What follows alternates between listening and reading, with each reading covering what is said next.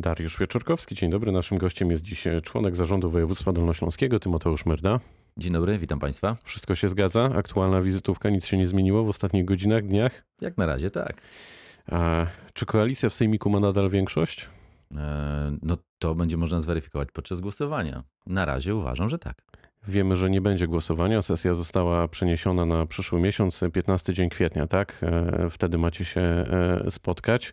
Z jakich powodów ta sesja została odwołana? No, decyzja przewodniczącego Sejmiku podejrzewam, że związana z obostrzeniami i z trudnościami na razie przygotowania technicznie sesji w związku z nowymi obostrzeniami, które funkcjonują w naszym kraju. A wcześniej nie dało się głosować zdalnie i przeprowadzać tych sesji zdalnie, że teraz trzeba było ją odwołać? No, to pytanie do przewodniczącego, ale wygląda na to, że chciał chyba bardziej spotkać się, gdyż e, wielu radnych dawno się nie widziało. Uważam, że sesje, które odbywają się a kiedy ludzie się spotykają, mają większą wartość niż takie, które odbywają się przez Skype'a na przykład. To na pewno, ale wyobraźmy sobie, że ten lockdown jeszcze e, trochę potrwa. E, czy w takim razie ta sesja będzie w nieskończoność przekładana? Tak też chyba nie możecie rządzić. Znaczy, tak jak mówię, to jest decyzja przewodniczącego Sejmiku. Na, na nią nie mamy wpływu jako zarząd województwa.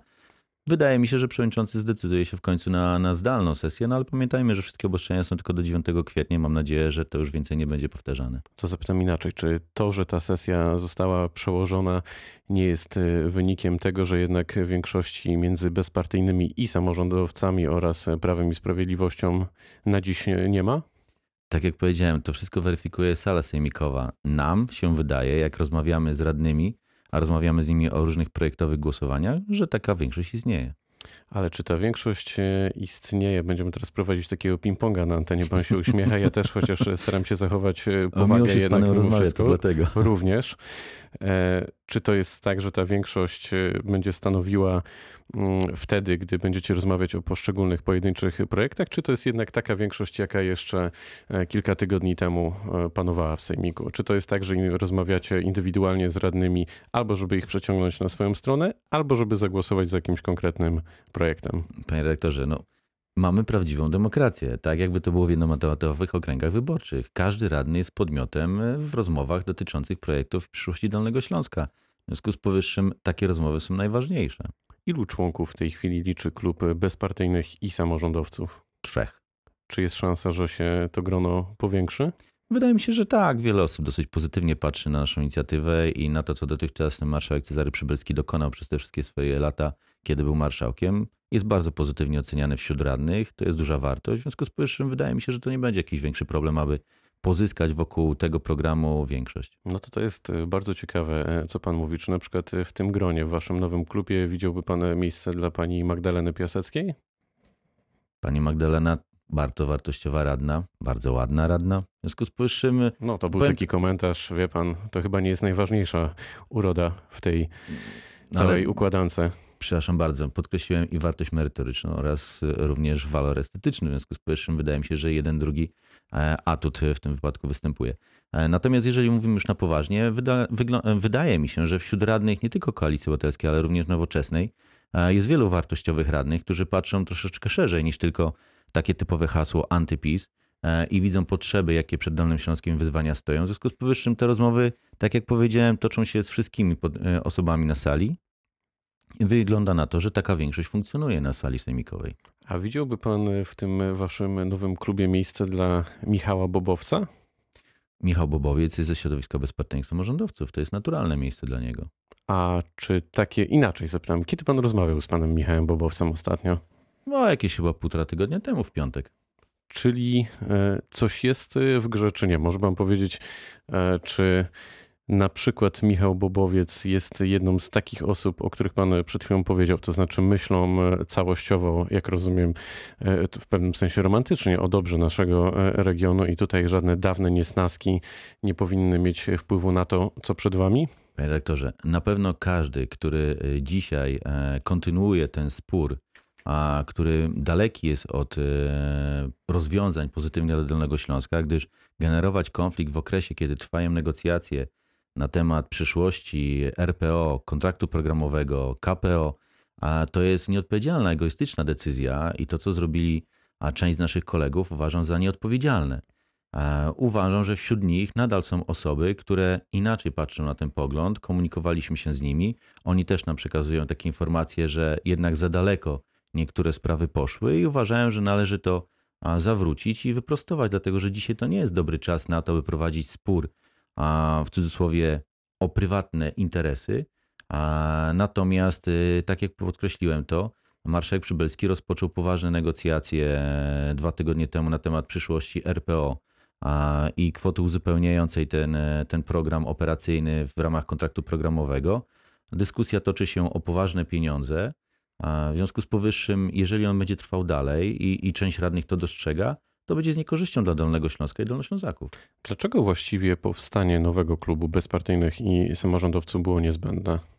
a, aby pokazać, że jest racjonalna część w sejmiku, a, ludzi, którzy nie za bardzo chcą wchodzić w ten spór a, i żeby podkreślić, że e, zbieramy wokół siebie osoby, które cechuje albo bezpartyjność, albo cecha samorządowa. Okej, to kończąc e, ten wątek e, personalny, czy ma pan takie poczucie, że na przykład no Dariusz Stasiak to mam duże wątpliwości, Patryk Wild też mam duże wątpliwości, ale może Mirosław Lubiński dołączy jeszcze do waszego klubu? No y, tutaj wstawiliśmy ten przymiot samorządowy, aby dać szansę innym kolegom, którzy bardziej byli związani kiedyś w przyszłości z partiami, aby mogli dołączyć. W jakiej kondycji są koleje dolnośląskie, proszę powiedzieć? Czy Z tego, co informował mnie ostatnio czy już, zarząd, to w czy, dobrej. czy już policzyliście, ile pieniędzy trzeba było dołożyć w zeszłym roku i jak to wygląda teraz w tym pierwszym kwartale? E, Te wyliczenia jeszcze trwają, ale na szczęście, tak jak e, powiedziałem, województwo współpracuje z rządem e, na dobrych e, na razie poziomie. A rząd również zaoferował pomoc w związku z tym, że powstał, e, trwał lockdown i trwały ograniczenia w komunikacji między innymi kolejowej, pasażerskiej. Jest, e, są przepisy, które pozwalają uzupełnić braki, jakie powstają w przychodach e, kolei i dolnośląskich, ale również Polregio, bo nie zapominajmy, że dwóch przewoźników na Dolnym Śląsku obsługuje Dolnoślązaków w zakresie transportu kolejowego pasażerskiego E, i tą różnicę pomiędzy przychodami z biletów a rekompensatą pokrywa budżet państwa. To są duże kwoty? No mówimy o milionach złotych. Czy w tym roku jest e, szansa na to, że jednak, no nie wiem, na przykład w drugim półroczu jednak e, ta sytuacja finansowa będzie, będzie trochę lepsza? Panie rektorze, jedno jest pocieszające. Kiedy jest odwilż w zakresie lockdownu i informacji o epidemii, momentalnie dosyć mocno przyrasta ilość pasażerów korzystających e, z pociągów kolei dolnośląskiej czy Polregio i to jest dobra informacja dla nas. Więc to jest też informacja na, tym zakresie, abyśmy nie przestawali inwestować w rozwój e, transportu kolejowego pasażerskiego i dlatego te działania cały czas intensywnie prowadzimy. Czy przez pandemię musieliście wstrzymać jakieś inwestycje, ewentualnie je przesunąć, e, trochę opóźnić w zeszłym roku, ale też e, w tym? Widzi pan takie ryzyko, takie zagrożenie, czy Znaczy, raczej idzie wszystko zgodnie z planem? Na szczęście przez ostatnie roki i w tym roku prowadzimy w większości prace projektowe i koncepcyjne, a trwają cały czas jeszcze przejmowanie linii kolejowych. W związku z powyższym nie musieliśmy niczego wstrzymywać. W tym roku ruszą pierwsze inwestycje w zakresie rewitalizacji linii kolejowych. Które takie inwestycje mógłby pan wymienić jako te sztandarowe dla naszego regionu, te najważniejsze właśnie w tym roku? Sztandarowe bardziej bym powiedział, które w tym roku na pewno ruszą. Na pewno ruszą odcinki Chojnów-Rokitki, Chocianów-Duninów i chcielibyśmy rozpocząć też e, na odcinku Gryfów e, Świeradów. Wi- Gryfów Mirsk.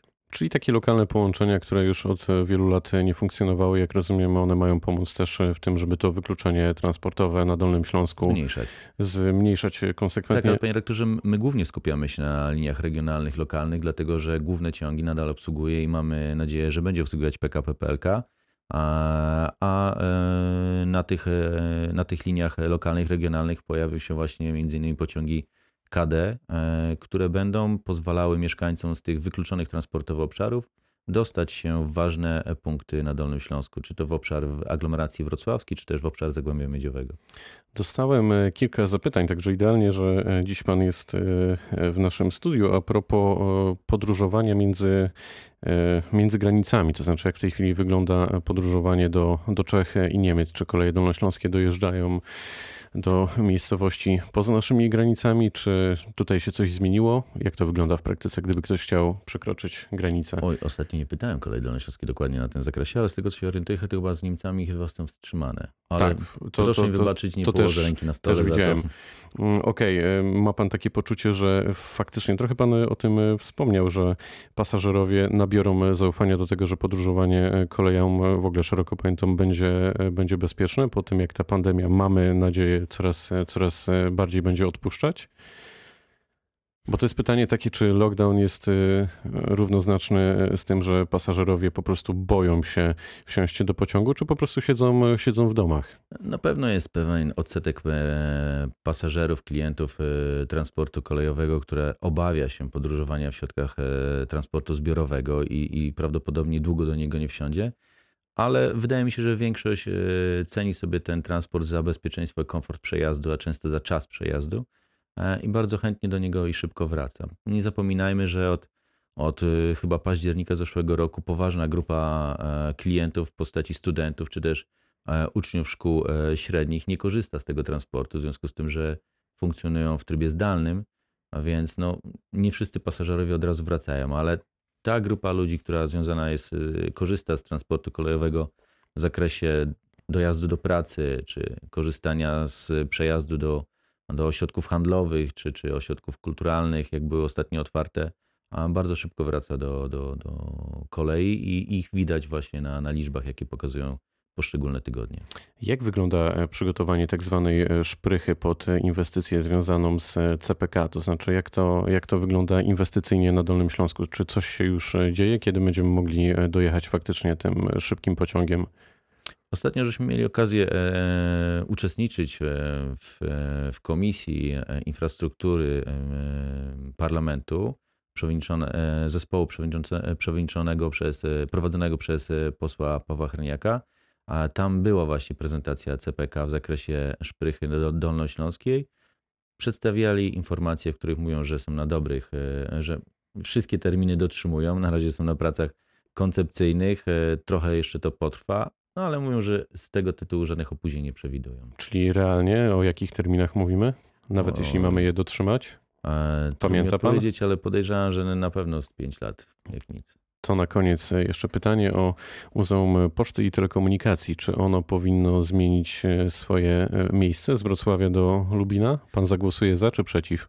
Powiedzmy sobie szczerze, czy, czy muzeum musi być we Wrocławiu? To Nie jest musi. moja prywatna opinia. Natomiast bardzo mnie cieszy jedna rzecz. Ten temat wywołał zainteresowanie. To muzeum jak dotąd nie, nieodwiedzane, zapomniane, większość nawet nie wie, że ono istnieje, nagle stało się ważnym e, punktem kulturalnym na mapie Dolnego Śląska. Liczę, że przełoży się to na liczbę odwiedzających.